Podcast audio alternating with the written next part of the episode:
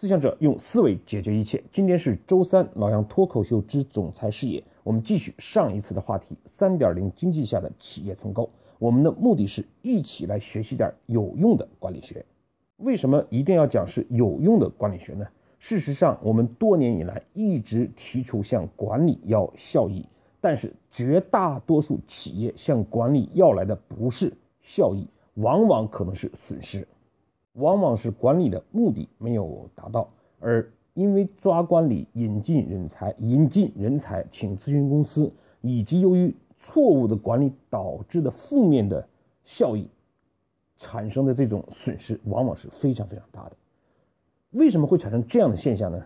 这就是我们今天讨论的课题。好，我们还是分为三个部分：第一部分老杨的观点，第二部分老杨的解读，第三部分老杨对您行动的建议。我们现在来看今日老杨的观点。老杨呢，从事管理二十近二十年哦，然后学习专业的学习管理 MBA 也用了四年的时间。但是如果有人突然乍一问杨老师什么是管理学，那么这个时候我可能第一反应马上就是管理学就是计划、组织、控制、协调、指挥以实现目标的科学。事实上，我做了这样一个测试，基本上。呃，从事管理学或者是学过管理学的人，对管理学第一反应都是计划、组织、控制、协调这样的一个想法。这真的是管理学吗？那今天老杨的观点就是对传统的管理学先吐一个槽。管理学最重要要解决的事情是供需。我们知道呢，作为一个企业来讲，它是一个经济组织，所以它面临呢两个主要的供需线。一个是外部的供需线，包括与客户和供应商之间的关系；另外一个就是我们往往忽略的内部的供需线。比如说，人力资源部要招聘人，那么这个时候他就是一个供应商，而他的用人单位就相当于客户。所以呢，管理学就是要让这两条供需线，要让这两条供需线实现最佳的平衡。客户要一个产品，那马上我就生产一个产品，中间没有任何停滞，我的成本能做到最低，而质量做到最好，这就是管理的目的。因此呢，传统管理学对管理的定义更多停留在管理的表象上，就是组织、计划、控制、协调等这样的概念。但是如果管理学没有解决供需问题的话，那么管理学就会流于形式。比如在企业里面啊，会强调考勤制度是什么样子，制度如何做，流程如何做，绩效考核又如何做。但是这些制定出来之后，真的给我们带来了效益了吗？好，接下来我们看老杨的解读。我们来看一下我们每个人都经历过的生活的例子啊。呃，我们先回顾一下，在没有动车组和高铁的时候，我们坐火车上车的过程是什么样的？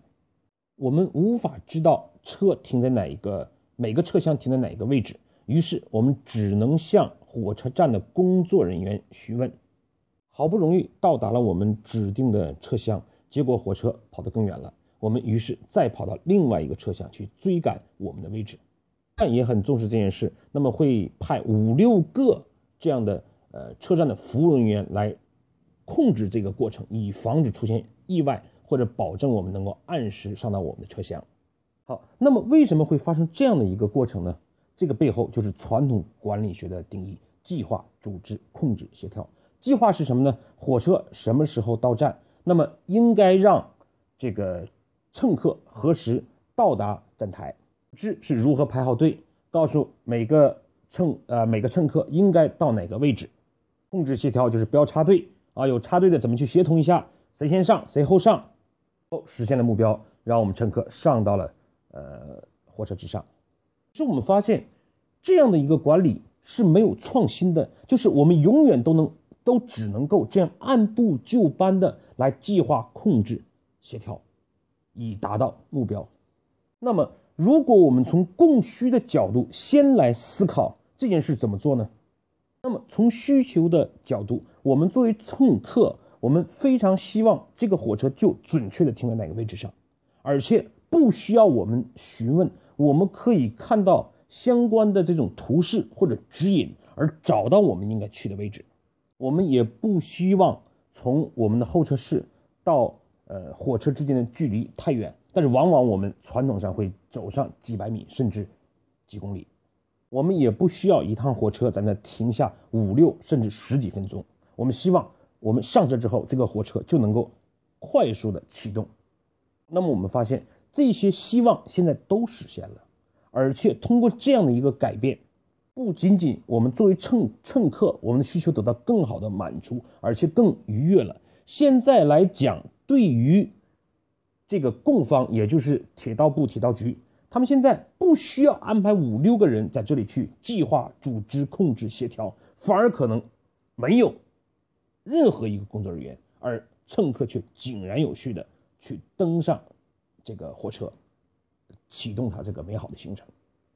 所以刚才我们讲的这个过程啊，我们让乘客的呃进站的通道呃减少，让他等待时间减少，让他自己就能找到自己应该去的那节车厢。这些事情是不是我们管理学的内容？显然是。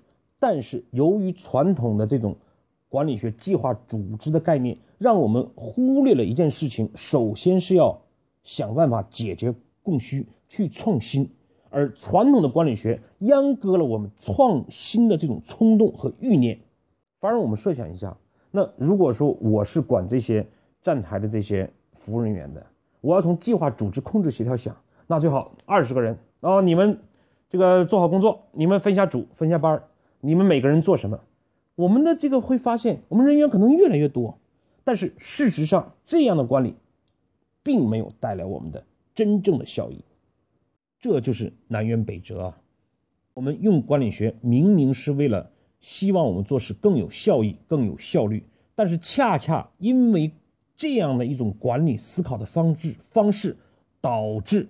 我们去维持秩序、维持现状，而不是为了效益去改变我们现在的问题。当然，如果你认为刚才讲的那些东西属于计划的范畴，那也未尝不可。但是问题是，我们每一个人的观念之中绝对没有将刚才那些创新的方式方法理解为计划的内容。我们事实上并不是在一脚。计划、组织、控制这个管理学定义到底是好是坏，而是它给我们学习管理的人带来了什么错误的一个指引。即便是是我们理解错误，但是如果一万个人学习，九千个人都学习错了，那就不是我们人的问题、学习的问题，而是这个概念本身给了我们误解。所以呢，我们经常就遇到了这样一现象，我们也就理解了这样事情的出现。如果一个公司聘请一个高层进来，那么往往我们就会发现，它会有做很多新的制度、新的规范、新的约束。而往往一个公司出现了呃一定的所谓管理问题或效益问题的时候，往往这些公司开始准备建立流程啊，提高考核，加强这个一些费用的控制，这都是计划、组织、控制。我们没有真正的回到。供需本身，我们的业务本身去思考问题，去创新方法。好，那我们先总结一下今天的呃观点和解读。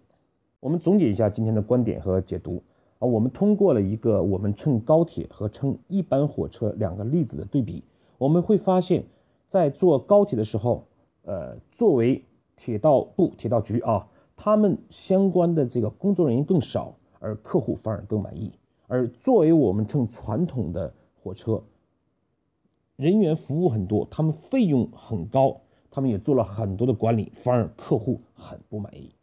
这就源于呢传统管理学的计划、组织、控制等这样的概念给我们带来的一个误区。当然，我们并不是说传统管理学它没有可取之处啊，但是它在我们这样的一个时代，这样一个非常需要创新的时代。它很大程度上维持了秩序和旧的现状，而阉割了创新的这种希望和这种动力，将我们的思维固化。